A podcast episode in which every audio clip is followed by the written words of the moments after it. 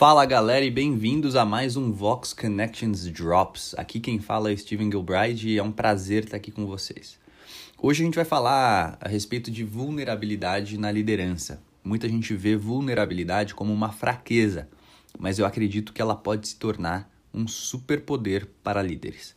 Bom, não é novidade para ninguém que a gente vive em um mundo caótico e hostil.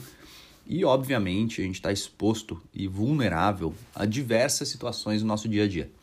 Então, é natural que a gente tenha uma tendência a fugir de situações de vulnerabilidade.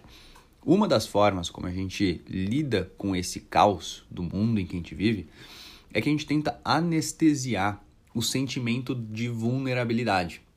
Mas, o que acontece é que a gente, seres humanos, né, nós não somos capazes de anestesiar emoções seletivamente. O que, que isso significa? A gente não consegue escolher quais emoções a gente quer sentir e quais a gente não quer. A gente não pode dizer, olha, vergonha, medo, luto, decepção, esses aqui eu não quero sentir. Isso não existe.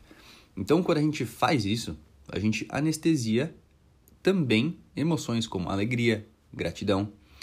E o que, que acontece? Isso provoca outras emoções ruins e a gente tenta anestesiar elas de novo, e aí você vê como isso se torna um ciclo vicioso, né? Eu li recentemente sobre uma pesquisa feita por uma socióloga chamada Brené Brown, e ela diz o seguinte: o ser humano, de acordo com a neurociência, é programado para ter e cultivar conexões com outras pessoas. Até aí, show! A gente sabe que a gente foi feito para isso, nós fomos criados para ter relacionamento. Acontece que tem um sentimento chamado vergonha que atrapalha essas relações. A vergonha, na verdade, pode ser definida como o medo de desconexão, ou seja, o medo de não ser digno de se relacionar. Tem um episódio no Éden que me lembra muito essa situação. Bom, e essa pesquisadora descobriu, depois de muitos anos de estudo, é, que o antídoto para a vergonha é a vulnerabilidade. Olha que interessante. Então você combate a vergonha quando você se permite ser visto como você realmente é. Um fato curioso, as únicas pessoas que são capazes de fazer isso, de ser verdadeiramente vulneráveis, são as pessoas que acreditam que elas são dignas de amor e pertencimento. Então, por isso, para ser vulnerável, a minha identidade precisa estar firmada em Deus. Eu preciso saber quem eu sou. E a partir do momento em que eu sei que eu sou aceito da forma como Ele me criou, eu paro de gritar e passo a ouvir. Eu deixo de tentar ser perfeito e eu me permito ser visto por quem eu realmente sou. Muitos anos atrás eu dei uma vacilada e fiquei mal. Mal, mal, mal. Fiquei chateado, pensando, putz, e se as pessoas descobrirem que eu dei esse vacilo, que eu fiz e tal? E esse era o sentimento de vergonha, me dizendo que eu não seria mais digno de ter conexão, de me relacionar com aquelas pessoas.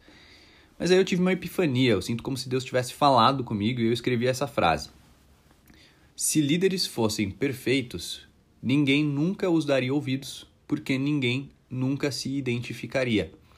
Ou seja, naquele momento eu descobri que é possível transformar vulnerabilidade em influência.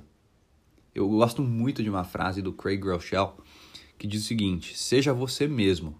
As pessoas preferem seguir um líder que é sempre real do que um líder que está sempre certo. É, quando você pratica a vulnerabilidade, você é visto como alguém relacionável, com erros e acertos, com quem as outras pessoas são capazes de se identificar. E você aumenta o seu poder de influência, o que no fim das contas te transforma em um líder melhor. Então, recapitulando aqui, né? O ser humano foi feito para ter conexão. E a vergonha é o medo de desconexão, de não ser digno de relacionamento. O antídoto para a vergonha é a vulnerabilidade. E a vulnerabilidade permite que você seja visto. É, ela deixa você se permitir ser visto como você realmente é. e que as pessoas se inspirem em quem você é e que você aumente o seu poder de influência e, consequentemente, se torne esse líder melhor. Eu espero que esse conteúdo tenha gerado valor na sua vida. Uma ótima semana e até a próxima.